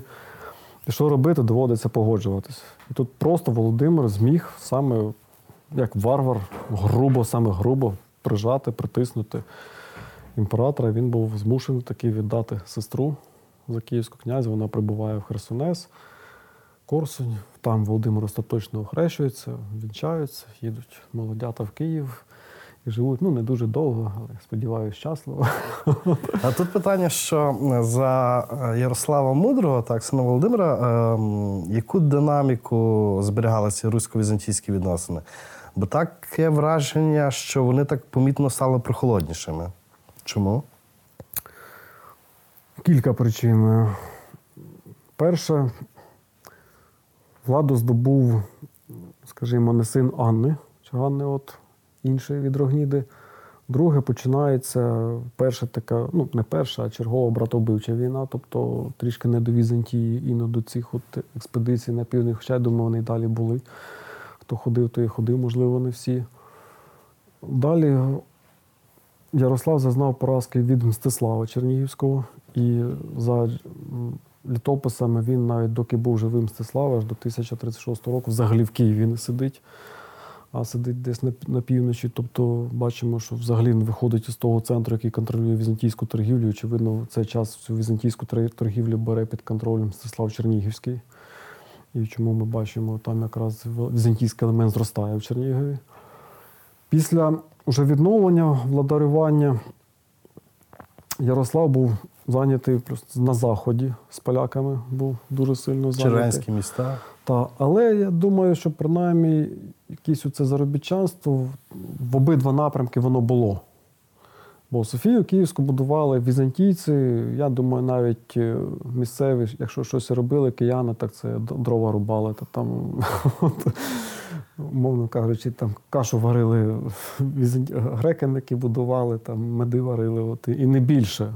Все решта робили візантійці, оскільки настільки якісно збудовано, це абсолютно візантійська пам'ятка від, відрощено. Не тільки від конструктивних особливостей, там, мозаїк і так далі, а навіть беручи від технічного розчину. От. Тобто це все візантійське. Тобто це були заробітчани з Візантії. От, тобто вони, очевидно, тут були. Єдине, що цей період боротьби за владу Ярослава, можливо, він трішки спадає, але далі ж будівництво продовжується.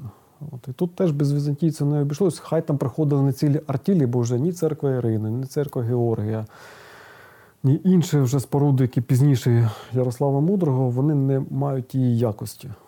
От як оці ранні церкви, і Десятинна, і Софія Київська. Але все рівно, ну, щоб руси, які подивилися, хлопці роблять, та здалеку, самі спорудили храм мурований. Це мало ймовірно. мало ймовірно. Так. А оцей похід Володимира Ярославича 1043 року, що це? Це велика загадка на сьогодні.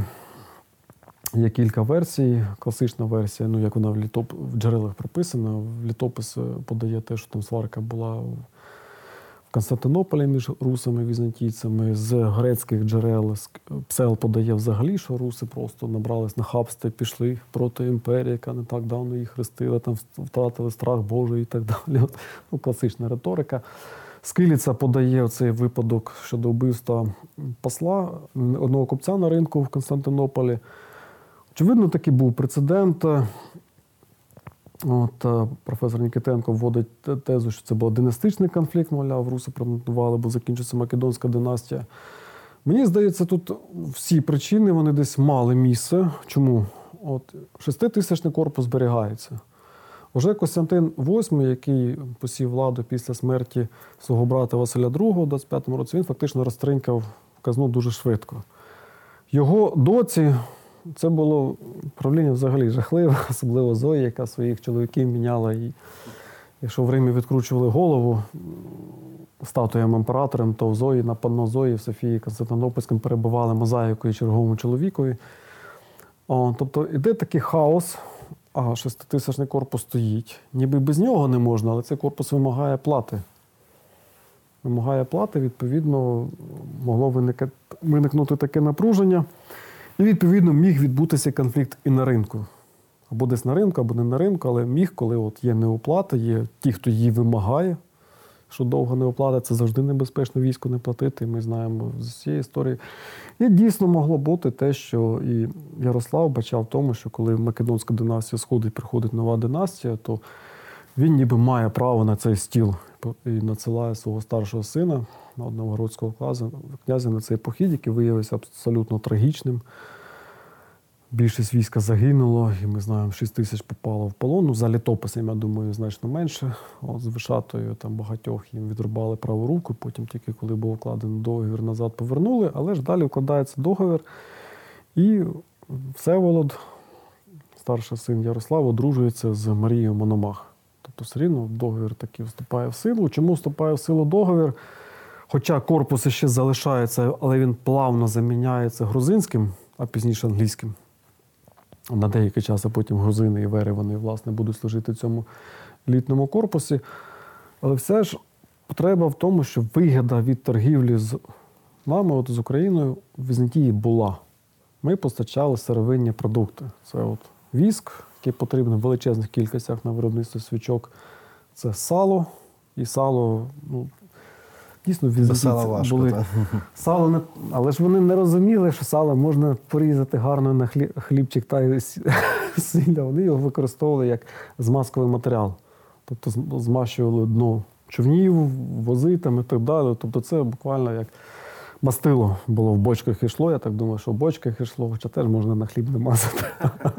Сало то якраз можна. Та? Це хутро, це елемент розкоші, і це, звісно, раби і рабині. Хоча вже от за Ярослава, я думаю, що от цей товар дійсно помітно зникає. От саме з Києва. От саме з Києва чому зникає, бо ми вже не бачимо якихось внутрішніх війн. Тобто я думаю, що і не було вже податку людського тут, як от був ще в 10 столітті. Я думаю, що цей товар саме людський, Святослав про нього прямо говорить, що це були дівчата, і фольклори відбилося це, що давати змію по дівчині. Це саме був податок на цих русів. От чому знову ж таки нам не треба з ними носити став. Вони слов'ян, нас, українців, продавали в рабство, та цих дівчат мал- молоденьких, а ми тут їх так підносимо, що руси, руси. Тобто немає вже цього, що був людський податок. Очевидно, не було, бо християнство це забороняє. Навіть якщо вони ще не хрещені, але князь їх мусить хрестити, бо це його обов'язок місійний. І чому я вже згадував, переходять ці конкістадори, йдуть на ці пізніше російські землі, Володимир Сузовський, бо там є чудні мокши, які не є своїми, говорять чужу Можна мовою. продавати в рабство. Так, їх можна спокійно ловити, брати податком і продавати в растом. Тобто цей товар зникає. Але ж енергоресурс, сало, віск і хутра лишаються. Де його брати? Кочівники е, віск не дадуть, бо в них медів немає.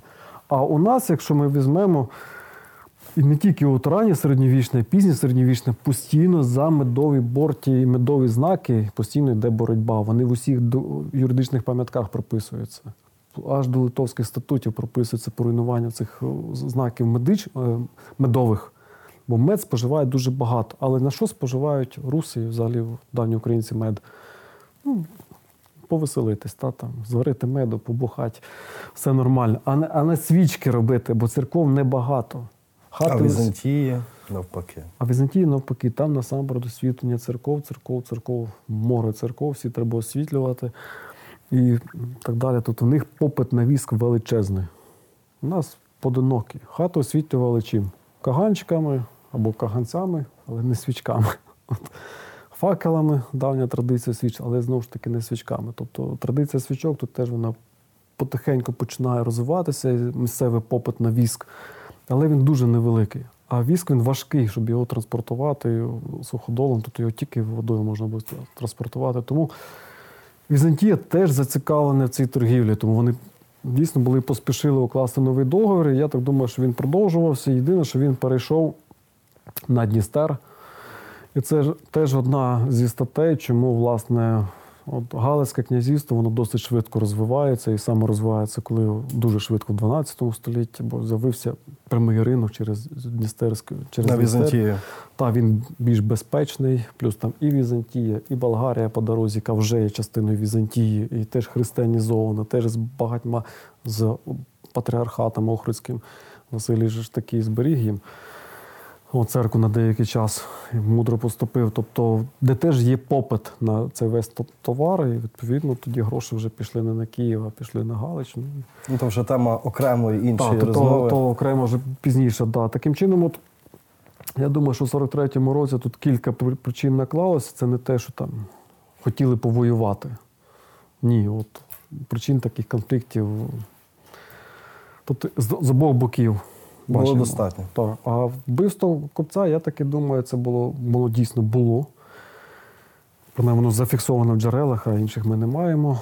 От. Але це був привід, але не причина в жодному разі. Причина, причина назрівала. Це вплив цих північних варварів, донедавна варварів, от, які там дуже багато, які щось впливають, щось хочуть. До речі, коли От ми ж такі бачимо приклади вже коли з генуезцями, з венеційцями, але пізніше, коли тільки там десь якась перемога, їх всіх одразу знищують. Тож Андронік приходить до влади, першим ділом знищують західних купців, західних місіонерів, знищують західні монастирі, які були за Мануїла, проникли в Константинополь, так і тут. Якщо є вплив чужоземців, він дуже сильний, їм чимось значить, треба під корінь. Да, секір башка, от, і все. Дуже дякую тобі за цікаву і таку концептуальну розмову щодо ну, маловідомих сторінок е, нашої історії, зокрема цих відносин Росії та Візантії. Дякую.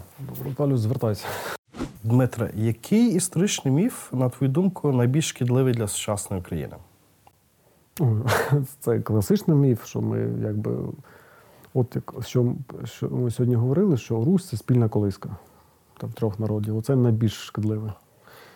І те, що ми Русь, це теж шкідливе, бо навіть пам'ятаєш, що рік тому була така ідея Україну перейменувати як Україна Русь. Оце є дуже шкідливий міф і дуже небезпечний. А яка історична подія так змінила, розвернула хід української історії? Ну, хрещення Володимира, мабуть, найбільше розвернуло. І друга це буде повстання Богдана Хмельницького. А хто з українців відіграв важливу роль в нашому минулому, але про нього ми або мало знаємо, або геть нічого не знаємо? Гарне питання. Та ми по великому рахунку мало знаємо про всіх. От. Але от геть нічого не знаємо, це Ганна Перферородна. Бо саме вона принесла легітимність Володимира. Дружина Володимира, так? Так, але ми про неї мало знаємо. І ще про кого ми мало знаємо, як про українця, до речі, кого дуже шанували візантійці, це про Демостена. Він з Керчі, з Пантикапею. І чим він займався в Атенах? Він просував хабарі Пантикапею, давня українська традиція. Та Продовжуй, будь ласка, фразу Історія важлива, тому що. Це альтернатива майбутньому і це візія майбутнього. Саме візія майбутнього.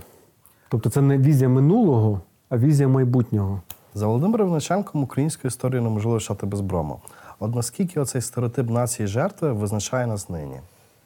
От я думаю, принаймні 22-й рік, а я би сказав, з 14-го року він руйнується на полі бою. І українські історики, як це не прикро, вони відстають. Тобто, спершу хлопці на полі бою зламали цей стереотип. От згадай, друга армія світу, українці довго не можуть воювати, українці довго не протримуються і так далі. І цей міф зруйнований. І от українські історики, як би це не повторюсь, це прикро звучить, але вони відстають від Збройних сил України. Тобто, оце на полі бою в Донецькому аеропорту, під Бахмутом, під Черніговом, Маріуполі зруйнований оцей міф, що українська історія з бромом. Українська історія без брому, якщо її вивчати від джерела і з точки візії України. У нас славна історія, у нас велична історія.